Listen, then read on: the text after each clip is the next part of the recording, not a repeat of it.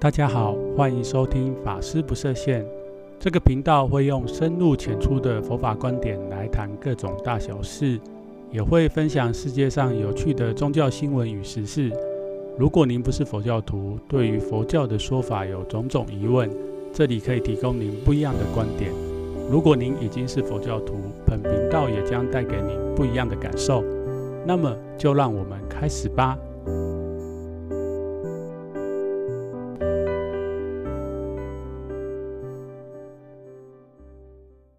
大家好，欢迎回到法师不设限。今天要跟大家聊聊两个有趣的内容。首先，想要跟大家分享的是对抗防疫，请出鬼怪。好像我前不久才跟大家聊到鬼相关的议题，没想到最近就看到这两篇有趣的国际新闻。那首先是我看到在印尼的中爪哇岛一个。叫卡普村的村落，那他们的村长想到一个防疫的策略，这个策略既然是请出鬼，让义工扮成鬼，然后在村中四处巡逻，来吓村中的民众，让他们尽量待在家里，不在晚上下班以后还在外面聊聊熟。那他他们村长请志工扮的这个鬼，他的名字叫做 Pokon，我不晓得我发音有没有问题。问题，但是它相传是在印尼跟马来西亚传说中的一种鬼，它的形象就是全身包着白色的裹尸布。然后我看这个文章是讲说，在穆斯林的丧葬习俗，人死后，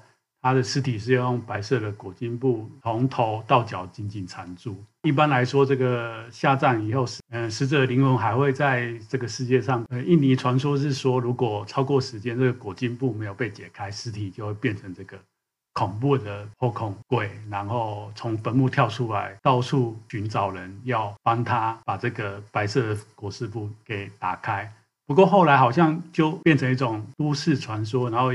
也越来越恐怖，就是这种鬼一跳可以跳好几十公尺，被他抓到人就是下场会很惨。那这个细节我就不谈了。那我觉得蛮有趣的，就跟大家分享。因为这个村长想到的方法，其实跟我在之前节目上谈的有点类似。那他就是利用这个人的这种心理因素，使用这个方法来防疫。那无独有偶的日本，很特别的是，他们请出的是妖怪。不过，比起这个印尼的鬼，日本这只妖怪就可爱多了。怎么说可爱多了呢？因为这只妖怪名字叫阿妈贝诶，阿妈贝诶。那这一只怪传说是在一八四六年的时候，就是在现在日本九州的熊本县这个位置。当时有个政府官员就是在海边巡逻，然后忽然发现神秘的绿光。他发现这个神秘的绿光其实是来自一个奇妙的动物。传说它的这个外观长得很像人鱼，然后留着一头长长的长发。那他的脚像那个鸭子，脚上面是有蹼这样子。很特别是在当时，这个人鱼就是跟人一样开口。官员讲说，他的名字叫做阿妈贝诶，然后他。跟这个官员预言说，接下来六个年头，日本将是都封，每年都封说，不过之后会有一个大的瘟疫来，要请那官员赶快把他的像画给人民，那就可以保佑这一次的瘟疫不发生。那没想到，这个一百多年前的这一只妖怪呢，会在一百多年后的最近又重新复活在日本的各大媒体上面。那这个新闻我当时看到，也觉得蛮好玩的，是因为一般来讲，妖怪或鬼，不是鬼怪，我们常用鬼怪这个名字在讲这一类的众生。不过妖怪大家也知道，就是我们现在很常受到日本文化的熏陶。那其实，在他们很多动漫啊、电玩啊，乃至电影里面，或是连续剧也好，常常都会出现妖怪的身影。那我想大家如果有在看漫画的人都知道，日本非常有名的画这个妖怪的大师水木茂先生，他就是画了很多很 Q 版的妖怪。然后在日本其实也有。地方就是水水木茂，他的家乡有打造这样子的一个鬼怪的村落，然后也很多人去那边朝圣。那不晓得以上两个请出鬼怪来防疫，对大家来讲是一个什么样的概念呢？或者是什么样的想法？那我是觉得蛮有趣的，就是可以分享给大家。那我想讲的是，不管是像日本，他请出这个抗议的妖怪，还是像在更早之前我讲的，就是有我们像我们宗教，就是祈求神佛的保佑。像在一个月前的泰国，他有推出这种除魔图腾的口罩，又或者是利用我们对于未知事物的恐惧，像是印尼，他请出鬼来吓人，来达到不让人出门趴趴走这件事情上面。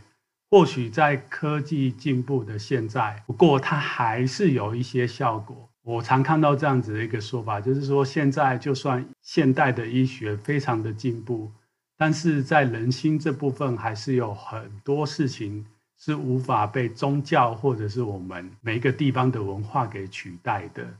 例如。我们都知道，我们生病，肉体上的病其实是像我们走路跌倒受伤，可能很清楚的可以看到伤痕，或者是我们感冒，我们的身体就会发出这样的状况。但是如果我们内心受伤的话，其实我们不讲的话是没有人知道的。那同样的，像这次疫情，或许很多收听这个频道的人本身都是有信仰的人，然后相信大家也听到很多关于这次疫情是要告诉人类要从内心去改变，然后进而改变我们的行为，例如要我们要爱护大自然，然后要更谦卑学习等等。或许我们一下子没有办法接受。很多人的种种说法，那小禅这边觉得，我这边可以提供一个方法，大家或许可以试试看，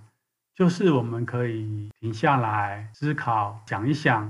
过去这段时间，大家应该或多或少受到程度不一样，因为这次疫情的在生活上面的影响，不管是家庭生活、工作，乃至人际关系上面的，那大家可以去回想。乃至去感受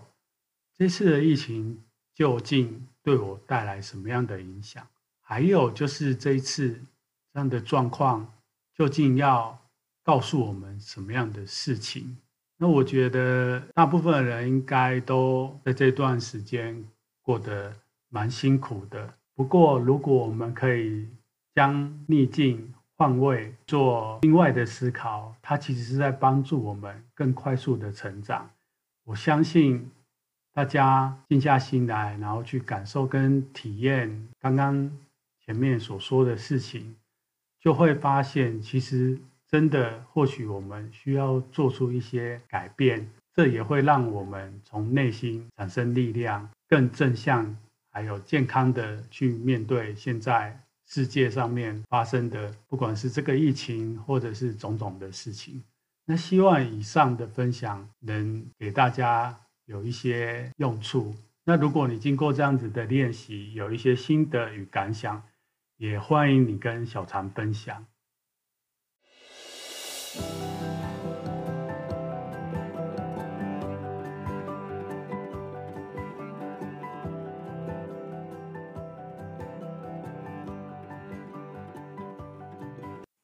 那接下来想要跟大家谈谈另外一个内容是，大家知道吗？就是从四月二十四号开始，全世界有一个盛大的宗教事件正在发生。那这个事件是什么呢？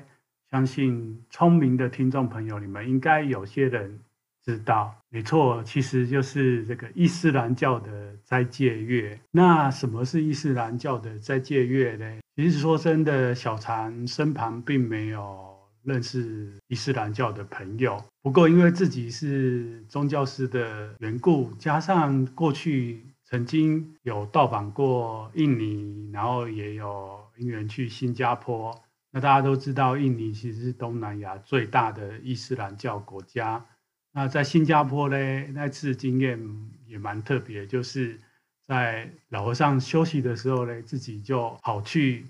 他们的阿拉伯区。那大家都知道，有去过的朋友应该都知道，在阿拉伯区那边有苏丹回教堂。然后我是当时是非常兴致勃勃的跑去了这个回教堂里面。那在里面的感受是非常的不错。虽然这是不同的宗教，但是我到里面也是可以感受到信仰伊斯兰教的信徒们在里面祷告或者是拜，那那一种安定的力量，那蛮特别的。我去当然就是穿了这一身神服，那进去的时候呢，不晓得是回教堂里面本来在里面工作人，还是他们的信徒，就非常友善的来帮我稍微介绍一下他们的他们的这个不是佛教，他们的这个伊斯兰教的一些内容，然后也跟我说，我们虽然是不同的宗教，那但是我们就像一家人一样。所以我觉得，其实伊斯兰教他们也是非常的友善。那大家都知道，其实像小常，我是从小就在台湾长大成长的人，所以我们在台湾对伊斯兰教不是那么样的熟悉。像斋戒月这样的活动，也是这几年慢慢的才在台湾的媒体上面有所出现。当然，在国际媒体上面，很早应该都有类似的报道。那我也观察到蛮有趣的一件事情，就是其实台湾人不太，应该是这么讲好了，就是这几年来有一些人开始在网络上面分享所谓的国际新闻、国际的事物。不过在宗教这一块上面，小常一直都认为。其实大家并没有那么样的重视。那以前我在日本的时候，其实看到他们蛮多的出版物，因为大家都知道日本它的出版界其实是非常活络的。然后有很大的一部分，他们在探讨这个世界的经济或者是政治情势也好，都会谈到所谓的宗教。因为大家知道，就是西方，其实西方的民主国家也好。他们像美国，他们美国总统还有美国的这个政府，他们有所谓的早餐会，那更不用讲说伊斯兰伊斯兰的国度。其实我们现在世界上生活的人们跟宗教事务是紧密的连接在一起。以政治来讲，就更是如此，特别是伊斯兰的国度，因为他们多半都是政教合一的，所以这个宗教对他们来讲是。生活的一部分，然后也会影响到各种层面。那当然，这一次这个全球差不多十五六亿人在过这个斋戒月，对他们来讲也是他们教主穆罕默德这个圆寂以后，嗯，他们好像不是讲圆寂哈，whatever，就是走了以后，然后到现在他们不断有这样子的一个。传统的宗教生活仪式，那在这一次的新冠肺炎疫情下面，其实对他们来讲也是一个非常大的考验。那也让小常这边想到，其实，在台湾，我们应该差不多在三月多的时候，那时候也有发生类似的事情，就是呃妈祖信仰非常的活泼，也是世界上非常知名的宗教庆典活动。可是那时候就是因为防疫的缘故，当然后来也是。取取消聚众的，像在在现在这个时代，当然我们以我的立场来讲，我还是觉得说我们要照着这些医学专家还有卫生专家给我们的指示，就是我们要避免做这样群聚的宗教活动也好，或是社交活动。不过另一方面，站在另外一个立场，我也觉得，就像前面第一个跟大家分享的，宗教或者是这些每个文化里面，它。更核心的部分，人文的部分，在现在这个时代，其实它还是非常重要。在这样的状况之下，我们到底要怎么样去改变宗教的说法也好，或者是说怎么样子，我们可以保持适当的社交距离，然后又可以保护我们的良善的宗教传统也好，还是我们的文化也好，小常觉得这个是一个非常重要的议题。然后发现也很少在华人世界，我们基本上也很少去参与讨论这样的一个内容。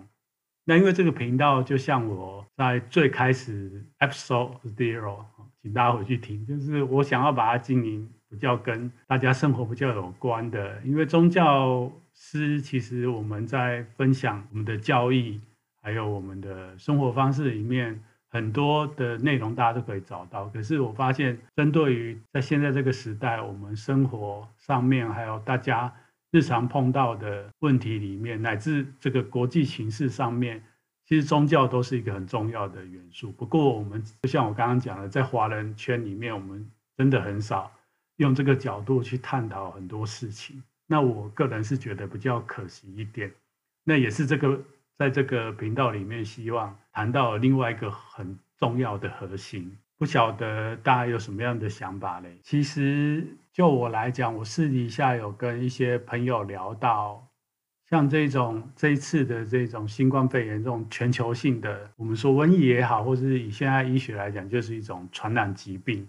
在中世纪的时候，大家知道欧洲就是他们曾经发生过这个黑死病。其实，在这种大的疫情过后，它所影响的不止我们的政治、经济，甚至连我们的宗教也都会受到它很大的影响。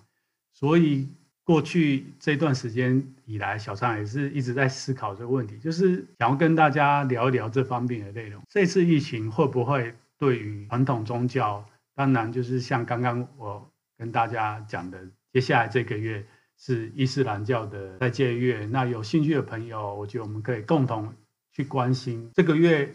之内，大家也知道，就是伊斯兰的国度有非常多的国家。那有的国家它是采非常严格的控管，就是不让这个伊斯兰教徒去去集会。然后有的国家就相对就是比较宽松，它还是呃并没有绝对禁止国民哦，就是到回教堂里面去做礼拜，乃至他们就是一天的这个戒斋以后，然后结束了，其实基本上他们都会一起在家里聚餐。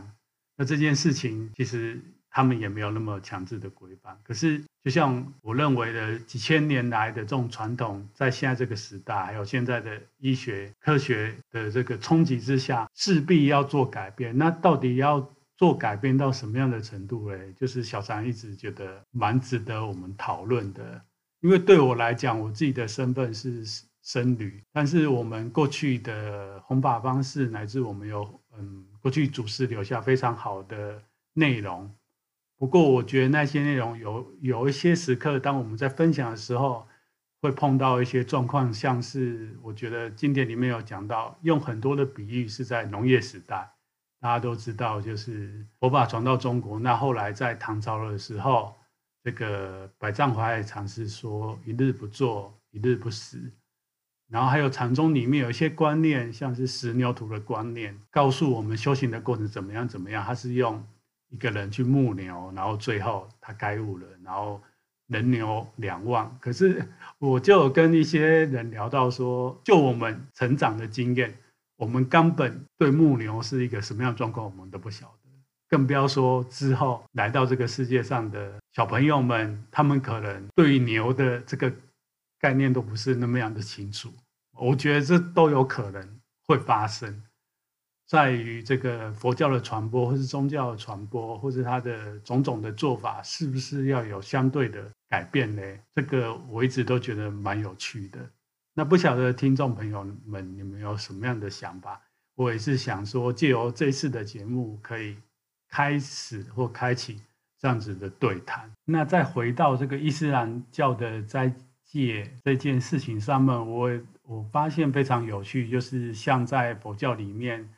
大家都知道我们有所谓的这个八关斋戒，或者是像我们有很多人是持这个过午不食。那其实